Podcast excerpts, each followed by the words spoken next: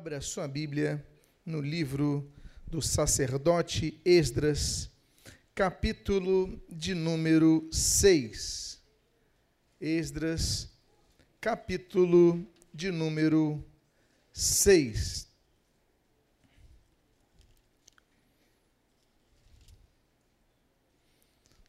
E se você puder ficar de pé para que façamos a leitura inicial eu peço então que você assim proceda, para que leamos apenas esta parte do texto do livro de Esdras, capítulo de número 6, no início do versículo 19.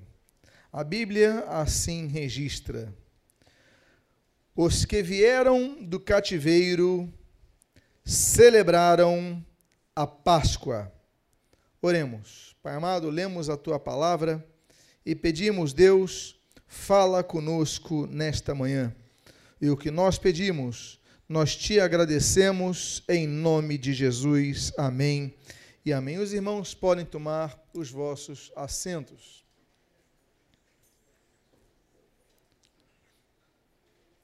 Os que vieram do cativeiro celebraram a Páscoa nesses minutos que se passaram, nós participamos da Santa Ceia do Senhor. E a Santa Ceia do Senhor foi instituída no momento da ceia da Páscoa. A Santa Ceia do Senhor faz parte, integra a Páscoa judaica em sua origem. A Páscoa judaica ela nasce não em Israel, ela nasce na terra do cativeiro. A Páscoa, ela nasce na terra da escravidão. Ela Páscoa, ela nasce no local de sofrimento. Ela nasce no local de perseguição. Ela nasce na terra do Egito. Mas ela nasce no momento em que se configura uma esperança. Deus anuncia através de seu servo, o profeta Moisés, que havia de trazer libertação ao povo de Israel que estava cativo há 430 anos no Egito. E Deus, então, naquela última, na décima das pragas, ele anuncia que havia de trazer um grande juízo sobre a terra do Egito. Ceifaria o anjo do Senhor ceifaria a vida dos primogênitos, tanto dos humanos quanto do reino animal. Mas, nos umbrais da casa, onde houvesse sangue espalhado, sangue do sacrifício espalhado, o anjo não passaria. A Bíblia, então, ela fala que o povo tinha que se unir, comer um pão asma feito às pressas, para que pudessem se preparar para em seguida marcharem rumo à libertação. Isso aconteceu muitos anos antes. Israel possuiu a terra prometida. Israel habitou na terra prometida. Israel reinou sobre a terra prometida. A Bíblia diz então que Deus instituiu ali reino, o reino de Davi. Ali o reino de Saul, o reino de Davi o reino de Salomão. O reino se divide e depois então começam os reis a negligenciar os mandamentos de Deus. Deus envia juízo. A Bíblia ensina que Deus envia juízo sempre que há uma coisa, uma coisa que se chama pecado. A Bíblia fala que existe juízo sobre a terra. A Bíblia fala sobre vários julgamentos e já sempre falamos sobre eles aqui, sempre mencionamos julgamentos. Temos o julgamento da cruz, que nós lemos ali em 1 Pedro, nós temos o julgamento das nações, que nós lemos ali em, em Mateus capítulo 25, nós temos o julgamento de Israel, que nós lemos em Ezequiel, capítulo número 22, nós temos o julgamento dos anjos, que nós lemos em 1 Coríntios, capítulo 6, versículo 2, nós temos o julgamento do mundo, que nós lemos em 1 Coríntios, capítulo 6, nós temos o julgamento uh, da igreja, a Bíblia diz que o juízo começa pela casa de Deus, em 1 Pedro, capítulo 4, versículo 17, nós temos o julgamento de Satanás, que é o julgamento que está ali registrado em Apocalipse, capítulo 20, versículo 10. Nós temos o juízo final todos os não salvos passarão por esse juízo, é o chamado Tribunal do Grande Trono Branco, Apocalipse capítulo 20, versículos uh, de 11 a 14. E nós temos o julgamento que os santos vão passar, o julgamento que os salvos vão passar, os julgamentos que a igreja lavada e remida vai passar, que é o julgamento que vai acontecer nesse transcurso quando acontecer o arrebatamento da igreja, que é o julgamento chamado Tribunal de Cristo, onde Cristo será o, será o juiz. A Bíblia diz que nesse tribunal, Jesus ele vai entregar os galardões para o seu povo, os galardões consoante ao que nós fizemos aqui na terra. Então, será um tribunal onde nós, vão ser averiguadas as nossas obras na terra e onde Jesus vai nos oferecer o nosso galardão de acordo com o que nós fizemos na terra. Mas estamos falando então dos juízos e há um tipo de juízo, então, que se impera sobre o povo de Deus. Jesus ele falou que Satanás não tinha poder sobre a igreja. Jesus nos comprou com seu sangue. Satanás não é dono da igreja. Jesus é o Senhor da igreja. A Bíblia diz que as obras do inferno, o Senhor Jesus ele declara que as obras do inferno, o inferno não vai prevalecer contra a igreja. Só existe uma coisa que é capaz de derrubar a igreja. Não é o diabo, não são os exércitos, não são os governadores, não são os reis, não são os príncipes, não é o exército islâmico, não é nenhuma força humana. Mas a única coisa que pode destruir a igreja se chama pecado. Então, quando o reino de Israel se estabeleceu e os reis foram pecando e os povos ali por eles governados foram pecando, Deus envia o juízo, Deus anuncia o juízo, assim como anunciou nos tempos de Noé, Deus anunciou nos tempos da monarquia e haveria juízo sobre Israel. E nós tivemos dois grandes cativeiros. Nós tivemos o cativeiro assírio e nós tivemos o cativeiro babilônico, mas Deus também prometeu que o povo regressaria. O texto aqui que nós lemos em Esdras, capítulo número 6, versículo número 19, na sua primeira parte, diz: Os que vieram do cativeiro celebraram a Páscoa. Páscoa, então, é momento de celebração, mas é momento de celebração apenas para os que foram livres do cativeiro. Páscoa não representa nada para ninguém. Para muitos é apenas uma comida, é apenas uma bebida. Para muitos é apenas um ritual, o ritual que faz parte do culto. Mas para aquele que foi resgatado, é momento de agradecer a Deus, dizendo: Deus, muito obrigado, porque os que vieram do cativeiro celebraram a Páscoa. Celebraram. O que é celebrar? Celebrar é se alegrar, é comemorar. Então, nós devemos celebrar a Páscoa.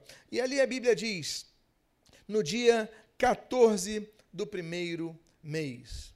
A segunda coisa que nós aprendemos é sobre o ciclo, o ciclo que a nossa vida ela, ela, ela exige de nós. Há irmãos, há pessoas que não querem passar por determinados momentos na vida. O próprio Senhor Jesus, ele teve que passar alguns ciclos. Ele nasceu, ele cresceu, mas ele teve que aguardar até cerca de 30 anos de idade para ser batizado. Ele teve que aguardar até cerca de 30 anos de idade e ali começou um novo ciclo na vida de Jesus. E ali o ciclo começa com a tentação. A Bíblia diz no Evangelho de Mateus, capítulo 4, que foi Jesus levado para o deserto pelo Espírito Santo para ser tentado pelo diabo. Jesus então passou pelo ciclo da tentação, Jesus passou pelo ciclo da provação, da angústia ali no Getsemane, nós vemos isso, Jesus chorando, Jesus, olha, se possível, passa de mim esse cálice, esse sofrimento de Jesus. Jesus passou o momento de ser, por exemplo, é, desconsiderado pelos de sua terra, ali em Nazaré. A Bíblia diz que ele é rejeitado ali em Nazaré. Ele lê as Escrituras, nós lemos isso em Lucas capítulo número 4, E ali, é, o povo de Nazaré, ah, ele é o filho do carpinteiro, então as pessoas não consideram. Se Jesus passou por esses ciclos, porque nós não havemos de passar. A Bíblia ela mostra que o, que o, número 14 é muito associado a ciclo. Por exemplo, nós podemos ler nesse texto de Mateus, capítulo 1, versículo 17, o seguinte: De sorte que de todas as gerações, desde Abraão até Davi, são 14. Desde Davi até o exílio na Babilônia, 14. E desde o exílio da Babilônia até Cristo, 14. São três ciclos completos de 14 anos. Então, 14 representa um ciclo completo. E nós lemos então que a Páscoa, ela vai ser instituída, como nós lemos ali, no dia 14 do primeiro mês. Ou seja, a Páscoa, a libertação, ela acontece no início de um novo ciclo. Deus tem um propósito para a sua vida. Deus tem um propósito para o momento que você está vivendo. Deus tem um propósito, inclusive, para o sofrimento que você está passando, para as dificuldades que você está passando. Mas a Bíblia diz, no livro de Romanos, capítulo 8, versículo 28, que todas as coisas cooperam para o bem daqueles que andam a Deus, a, a, amam a Deus, aqueles que andam segundo os seus propósitos. Nós devemos andar amando a Deus, andar segundo os propósitos de Deus em nossas vidas. Então, todas as coisas concorrem para o nosso meio, até mesmo perdas, até mesmo situações difíceis. Jesus ele foi perseguido, Jesus ele foi condenado injustamente. Ele foi condenado, mas ainda assim havia um propósito escrito nos séculos para que isso acontecesse. Então eu quero dizer para você que você não desanime há ciclos que acontecem. A Bíblia apenas diz que depois desses ciclos há momento de celebração, há momento de alegria. Houve momentos de dificuldade na história da igreja, mas houve momentos de alegria. Nós passamos por dificuldades, mas nós temos alegria. O que, não importa, o que nos importa é que não deixemos de celebrar ao Senhor, o nosso resgatador. Amém, queridos? Ainda sobre a Páscoa, nós aprendemos no versículo número 20, em sua primeira parte, o que o texto assim registra. E assim registra o profeta Esdras, porque os sacerdotes e os levitas se tinham purificado como se fossem um só homem. Os sacerdotes e os levitas.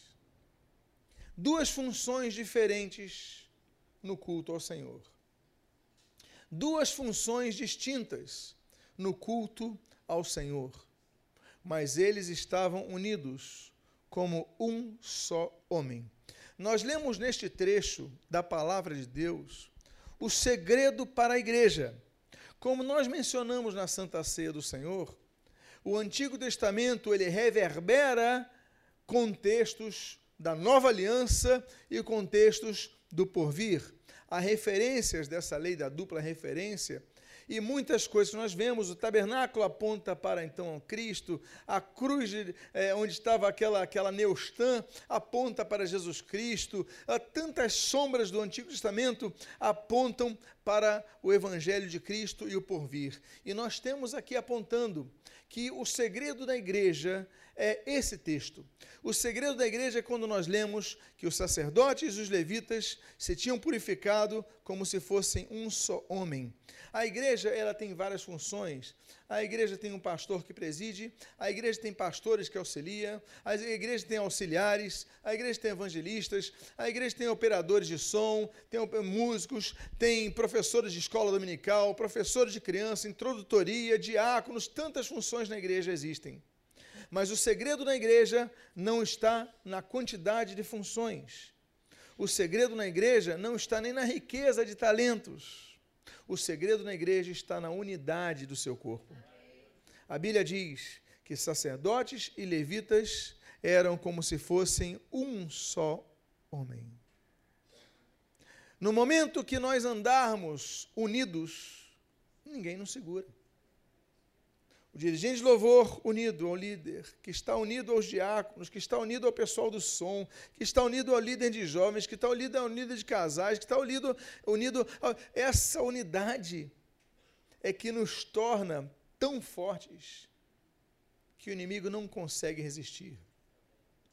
A unidade é algo tão belo, mas tão belo e tão é, é, é, registrado como tão importante na Bíblia, que quando Deus cria o homem, a Bíblia diz que Deus cria a mulher para que fosse companheira, para haver companheirismo. A Bíblia diz que é tão importante, e nós sabemos que o Senhor Deus, ele fala no livro de é, Salmo, capítulo 90, para onde me ausentarei do teu espírito. Ele fala assim: se eu ainda for ao Sheol, a sepultura, tua presença ali estará. Nós sabemos então que a presença de Deus, um dos atributos divinos, é a sua onipresença. Nada pode embarreirar a presença de Deus. Deus subsiste em todos os locais. Ainda assim, ainda assim, a Bíblia nos ensina e Jesus ele fala: onde dois ou três estiverem reunidos em meu nome, aí eu estarei. E eu pergunto: se alguém estiver sozinho, Jesus não está com ele? Ou estará? Claro que ele está. Ainda que nós estejamos sozinhos em uma ilha, ele estará ali. Mas por que, que ele falou? que ele estará onde estiverem dois ou três reunidos em seu nome, porque Jesus valoriza a união.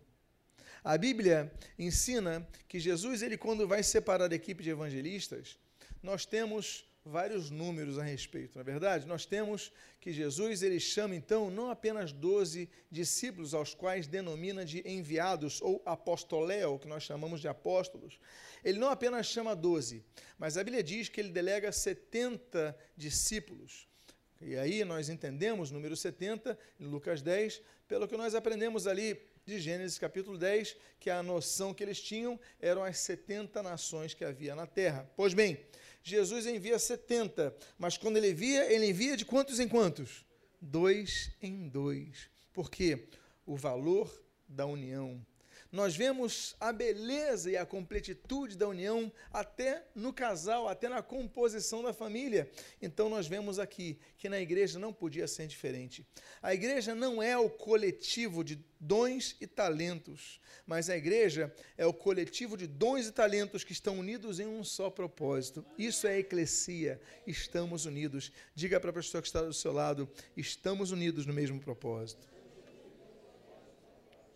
Mas não adianta nós sermos unidos se não completarmos o que diz o texto no versículo número 20, em sua segunda parte. A Bíblia diz: E todos estavam limpos. Todos estavam limpos. O coral belíssimo que nos galardoou nesta manhã com vozes que exultaram e glorificaram a Cristo. Ele é fruto de dedicação, de esforço, de talento, de horas de ensaio. E tudo isso embeleza o culto. Mas, mais importante do que isto, é que todos estejam limpos. Mais importante do que o pregador que proclama a semente da palavra de Deus é que o pregador esteja limpo.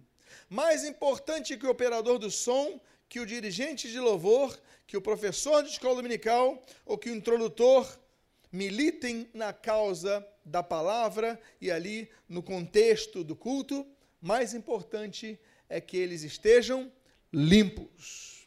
Por quê?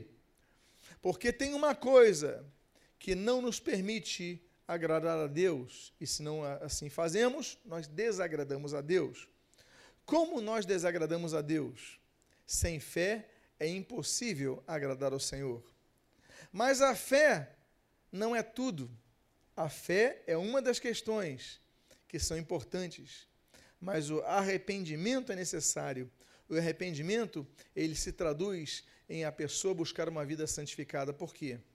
Se a nossa preocupação é agradar a Deus, imagine que se nós esquecermos que mais importante até, não mais importante que agradar a Deus, mas devemos ter também grande importância de nós vermos a Deus.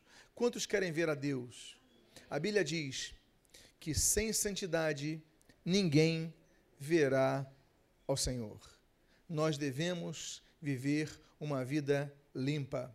E se você se sujou, nós damos graças a Deus, porque nós podemos orar ao Pai, em nome de Jesus, pedir perdão pelos nossos pecados, e o Senhor Jesus, ele perdoa os nossos pecados. Então, o segredo da igreja é unirmos e andarmos unidos, sacerdotes e levitas, pastores e diáconos, e professores e, e introdutores, etc, etc, mas andarmos todos limpos diante do Senhor. Essa Páscoa judaica tanto nos ensina, não é verdade, meus amados irmãos? Temos aprendido com a Páscoa judaica, a Páscoa de Esdras, a Páscoa de Esdras, capítulo 6. Amém, queridos? Mas a Bíblia diz o seguinte: no versículo número 20, o texto continua dizendo: Mataram o cordeiro da Páscoa para todos os que vieram do cativeiro, para os sacerdotes, seus irmãos e para si mesmos. Uma das funções da igreja que a Páscoa de Esdras nos faz rememorar é a função da intercessão, da oração, de nós nos lembrarmos de outros. A primeira coisa que nós lemos nesse texto é que nós devemos interceder por toda a igreja. O texto diz: para todos os que vieram do cativeiro, nós devemos orar pelos novos na fé nós devemos orar pelos antigos na fé, nós devemos orar pelos desempregados, nós devemos orar pelos que têm fome, nós devemos orar pelos desesperançados, nós devemos orar pelos deprimidos, nós devemos orar pelos demais que estão sofrendo na igreja. Mas todos os que vieram do cativeiro, se lhes for oferecido um sacrifício, eles se importaram com estes. Nós devemos nos importar com nossos irmãos na fé a Bíblia fala que nós devemos olhar para os da família da fé em primeiro lugar. Então nós devemos trabalhar essa questão. Amados irmãos, primeira intercessão que nós devemos fazer é pelos irmãos da igreja, mesmo aqueles que você não conhece, aquele pequenino que nasceu na fé hoje, aquele antigo na fé que já milita, você deve orar por todos. Amém, queridos? Ora pela sua igreja, ame a sua igreja, porque só ama a igreja aquele que ora pela igreja. É impossível amar alguém se você não orar por este alguém. Não é verdade? Se você ama, você se importa. Se você se importa, você pede a Deus que o abençoe, porque você sabe que você não pode fazer tudo para essa pessoa. Eu sei que eu não tenho forças para cuidar de vocês todos. Eu sei que eu não tenho forças para ouvir vocês todos. Eu sei que eu não tenho forças para nem dedicar tempo a vocês mas Deus tem. Então o que eu posso fazer é, Senhor, levanta a sua mão, abençoa o que está caído, abençoa o que está desempregado, abre uma porta de emprego, levanta aquele que está fraco na fé. Agora, eu oro assim e você também deve orar assim. A primeira coisa nessa intercessão que nós aprendemos em Esdras é orarmos pela igreja. A segunda coisa que nós devemos aprender, o texto diz assim: matar o cordeiro da Páscoa para todos que vieram do cativeiro, a igreja, e para os sacerdotes, ore pelos seus pastores, ore pela sua liderança. A segunda coisa que nós aprendemos na Páscoa judaica é que nós temos que interceder, interceder pelos nossos líderes. Você já orou pelos seus pastores hoje? Você já orou pelos seus pastores nesta semana? Você já orou pelos seus pastores no mês de julho?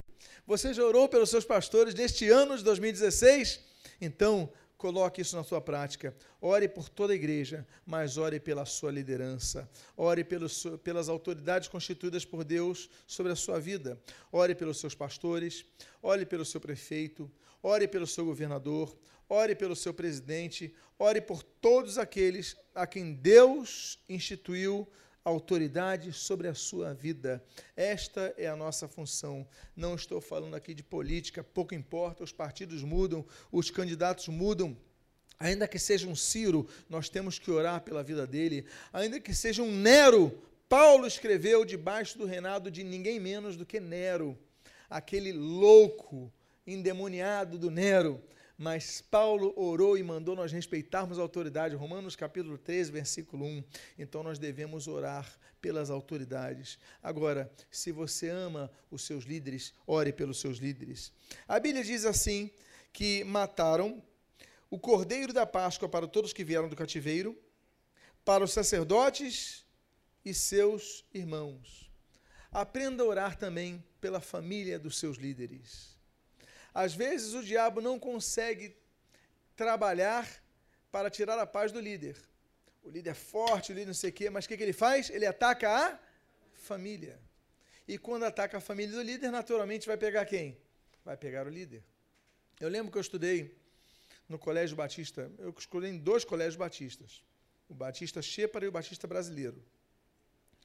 E eu lembro que uma vez, eu, e, e claro, o Colégio Batista ele tem uma de suas eh, uma de suas grandes virtudes é oferecer determinada bolsa a filhos de pastores. Por isso, havia muitos filhos de pastores ali no colégio. Eu estudei com vários filhos de pastores. Aprendi muito com eles. Mas me entristecia ao ver que muitos deles eram pessoas desregradas. Não respeitavam professores, não respeitavam ninguém, Alguns tinham uma vida moral completamente errônea, fornicavam, tinham relações íntimas com suas namoradas, sem nenhum peso na consciência. E alguns, para tristeza minha, também consumidores eram de drogas, filhos de pastores.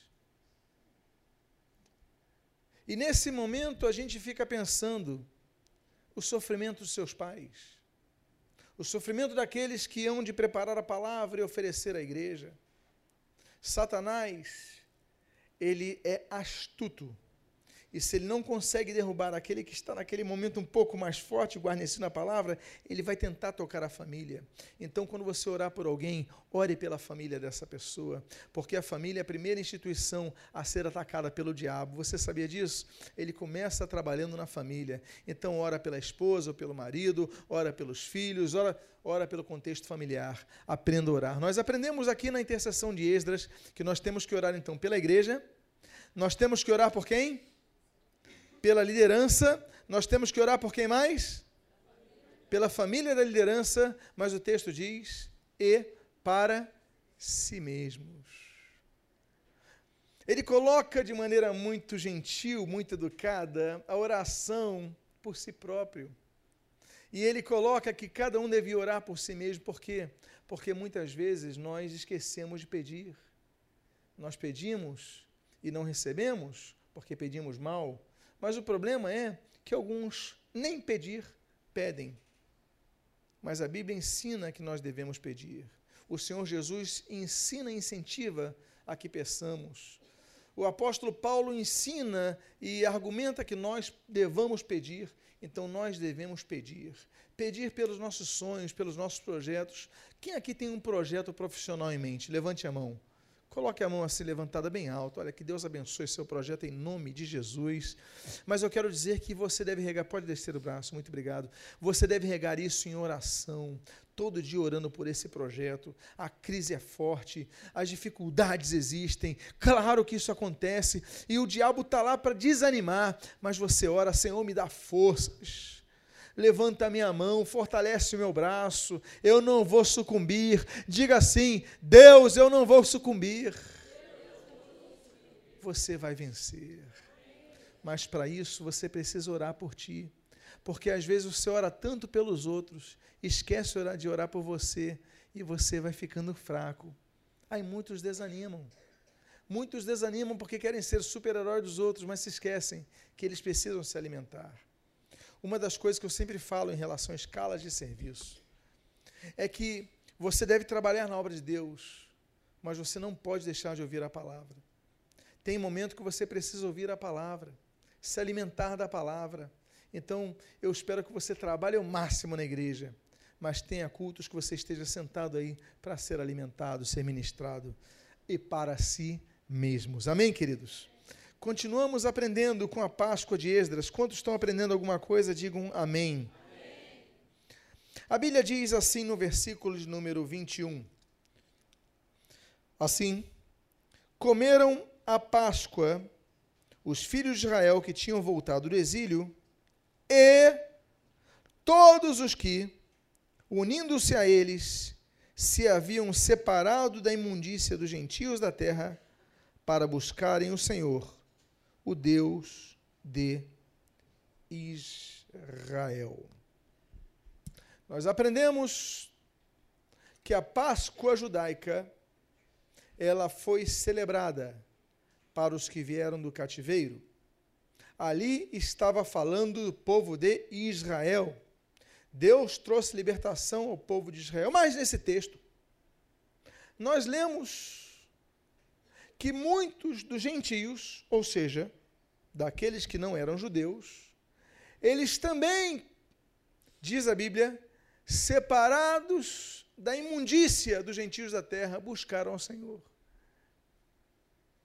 O que Pedro não entendia no início do seu ministério, Deus evocava a memória do povo de Israel aqui.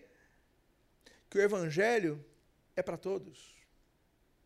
Então nós aprendemos que nós devemos orar pela igreja, nós devemos orar pela liderança da igreja, nós devemos orar pela família da liderança da igreja, nós devemos orar por nós mesmos, mas nós devemos estar abertos para todos aqueles que, como gentios, adentraram ao povo de Deus que estava sendo liberto. A igreja deve ser uma instituição de portas abertas.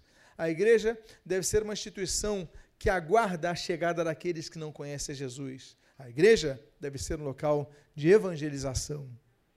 Se nós apenas olharmos para nós mesmos, nós cometeremos um grande erro. Jesus ele não veio apenas para aqueles, ele veio para todos.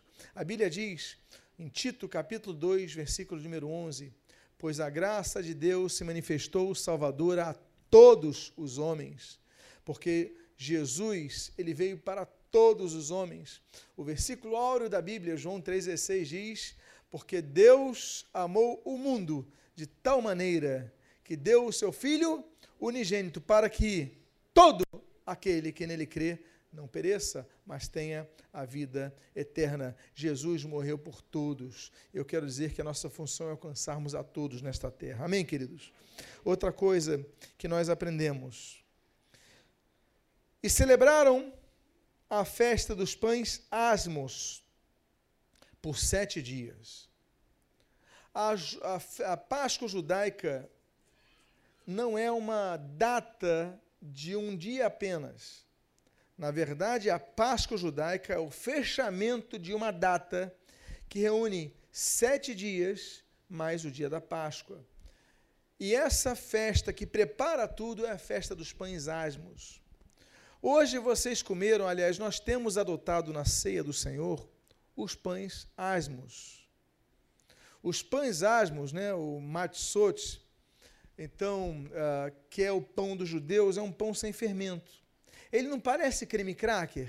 Quantos aqui pensaram que era creme cracker?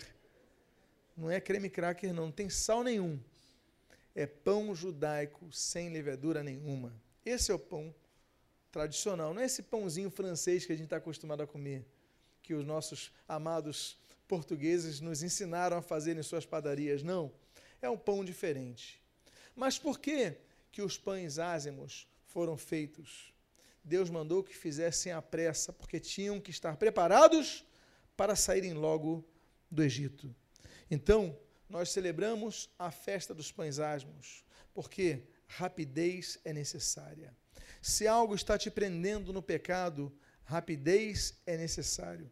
Você tem que sair rapidamente disso. Você tem que desvanecer, desvanecer perdão, rapidamente disso. Você tem que se libertar rapidamente disso, porque Deus espera uma postura imediata de sua parte por sete dias, período completo. E a Bíblia diz: com regozijo, porque o Senhor os tinha alegrado. A Bíblia diz que a alegria do Senhor é a nossa força que a nossa alegria seja completa, o Senhor tem que fortalecer-nos, vai fortalecer-nos. A alegria do Senhor é a nossa força. Quando você estiver debilitado, comece a louvar a Deus. Paulo e Silas estavam presos, com seus braços presos, suas pernas presas. Aí, ali à meia-noite, a Bíblia diz que eles fizeram apenas uma coisa. Eles reclamaram com o prefeito da cidade, eles reclamaram seus direitos, eles praguejaram. Não, uma coisa eles fizeram. Eles sei, sei que é impossível, ou quase impossível, que cantassem tão bem quanto esse coral que nós ouvimos. Eu acho que para concorrer com esse coral, só os anjos no céu. E ainda assim eles vão ter que se esforçar muito. Mas, ainda que fossem desafinados, ainda que estivessem sem força na voz, Paulo e Silas fizeram uma coisa, tão somente uma. Eles louvaram ao Senhor e Deus fez o milagre. Quando nós louvamos a Deus, cadeias são quebradas. Lembram-se os irmãos, quando Davi foi chamado à corte real, ele foi chamado para ali tocar, tanger o seu instrumento para o rei ninguém menos que Saul. E a Bíblia diz que enquanto ele tangia, Saul começou a sentir aquela manifestação que trouxe libertação, porque mexe com as esferas espirituais, mexe com tudo, por isso que nós louvamos ao Senhor. A Bíblia diz em várias vezes: louvai ao Senhor, louvai ao Senhor porque Ele é bom, louvai ao Senhor pelos seus grandes feitos, louvai ao Senhor. A Bíblia diz que os céus proclamam as glórias de Deus e os firmamentos e o firmamento anuncia as obras de sua mão. Salmo 19, versículo 1. A Bíblia fala que nós devemos louvar ao Senhor. Então, por quê? Porque a alegria do Senhor é a nossa força. Por isso, com regozijo, uh, eles tinham regozijo, tinham alegria, porque o Senhor os tinha alegrado. Deus nos alegra. Ainda que nós estejamos em dificuldades, louve ao Senhor que a alegria vai brotar no seu coração. Está triste? Louva o Senhor. Daqui a pouco a alegria vai, a tristeza vai passar, a alegria vai inundar o teu ser. Nós aprendemos isso com a Páscoa de Esdras. A Bíblia diz outra coisa, e já estamos caminhando para o final. Este é o penúltimo texto que eu gostaria de aqui refletir com os amados irmãos. O texto, na continuação do versículo 22, diz: Mudando o coração do rei da Síria a favor deles. Eles estavam alegres, eles participaram da ceia, celebraram o Senhor, estavam alegres, e a Bíblia diz, porque o Senhor mudou o coração do rei da Síria a favor deles. Outra coisa que nós aprendemos, olha como é importante louvar a Deus. Nós aprendemos que quando nós louvamos a Deus, Deus muda o coração de outras pessoas. Você não consegue mudar o coração de ninguém. E com todo respeito, e máximo respeito, aliás, que eu tenho por todos os médicos cardiologistas, eles não conseguem mudar o coração de ninguém. Eles podem fazer cirurgias é, cardíacas precisas, mas eles não mudam o coração de ninguém. A psicologia não muda o caráter de ninguém. Ela ajuda, ela orienta, ela traz alguns passos, traz excelentes ferramentas, mas ela não pode mudar o caráter de ninguém. Mas Deus, a Bíblia diz que Deus pode mudar o coração de todas as pessoas. Tiraram um coração de pedra, por exemplo, como diz Ezequiel, e colocaram um coração de carne. Mas nesse texto nós lemos, na Páscoa de Esdras, que Deus mudou o coração do rei da Síria a favor deles. Deus pode pegar alguém que está contra você e mudar, e essa pessoa ficar ao teu favor o marido está contra você, ele pode fazer com que você fique a seu favor. E aí ele começa a elogiar a tua lasanha, começa a elogiar tudo, ele muda, Deus muda o coração. Teus filhos estão contra, Deus vai mudar o coração deles a teu favor. Os teus inimigos estão contra, vão ser teus amigos. Deus pode mudar o coração, Deus pode ou não pode. A Bíblia está dizendo nesse texto que Deus mudou o coração do rei da Síria. Ah, se um rei está contra você, você está muito em situação muito difícil, porque são exércitos, podem te matar, pode, mas quando o rei está a favor, oh, que benção. Você tem muitos favores pela frente. Deus pode mudar o coração do rei que te persegue. Diga para a pessoa que está do seu lado: Deus pode mudar o coração daquele que está te perseguindo.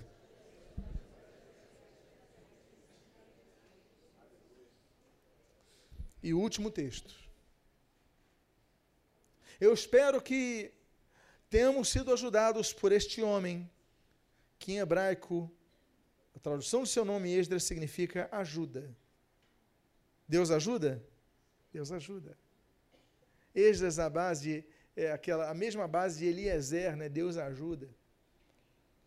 O último texto que eu gostaria de compartilhar é o final do versículo 22, no qual nós podemos ler: Para lhes fortalecer as mãos na obra da casa de Deus, o Deus de Israel.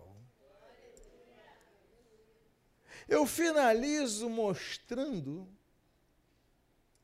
que depois de tudo isso, Deus coloca um objetivo. O objetivo é fortalecer as mãos na obra da casa de Deus, para que você trabalhe na casa do Senhor. Trabalhar na casa do Senhor não é fácil. É difícil. Você às vezes tem conflitos em casa e vem trabalhar na obra de Deus. Você tem seus próprios conflitos, mas você está escalado para trabalhar na obra de Deus. Você está passando por apertos e vai trabalhar na obra de Deus. Mas eu quero dizer uma coisa: o segredo não está na tua força. O segredo está na força do Senhor. O texto, eu vou ler o texto de novo, para lhes fortalecer as mãos na obra da casa de Deus, aí você consegue trabalhar. Quando Deus fortalece as tuas mãos. Pega a mão do seu irmão agora. Pega a mão dele, segura a mão dele por um, um pouquinho. Olha só, você está segurando a mão dele. Agora você vai fazer uma pequena oração, vai dizer assim: Deus, fortalece as mãos do meu irmão, para que ele, para que ele trabalhe na tua casa, em nome de Jesus. Trabalhe com força. Amém, queridos? Pode tirar a mão da mão do seu irmão. Deus quer que você se envolva na obra do Senhor. Tudo isso a gente aprende com a Páscoa que Esdras estabelece em Jerusalém, depois do cativeiro. Eu convido a que você fique de pé. Eu quero fazer uma oração por sua vida. Quantos foram abençoados com esta palavra? Se você foi abençoado, feche os seus olhos agora. Eu quero fazer uma oração por você que está um pouco cansado. Você não vai precisar vir aqui à frente. Você não vai precisar fazer nada senão uma coisa: colocar a mão no seu coração. Dizendo, Deus, eu estou, confesso que eu estou um pouco cansado, sim, eu estou muito cansado. Mas Deus, eu me fortaleço na tua palavra, eu me renovo na tua palavra, e eu te louvo pela tua palavra, porque a tua palavra se cumpre em minha vida. Obrigado porque nesta manhã me fortalecestes, obrigado porque nesta mensagem que eu estou ouvindo agora me fortalecestes. Eu estou forte diga o fraco, eu sou forte, e nós declaramos: Deus, nós somos fortes, porque o Senhor é a nossa força. Em nome de Jesus, abençoa as nossas vidas renova as nossas vidas, fortalece as nossas vidas e que nós possamos trabalhar na tua obra com ardor, com amor, com empenho e renovados na força do Senhor. E é o que nós pedimos, nós o fazemos agradecidos em nome de Jesus. Amém e amém. Dê o seu melhor aplauso Senhor Jesus.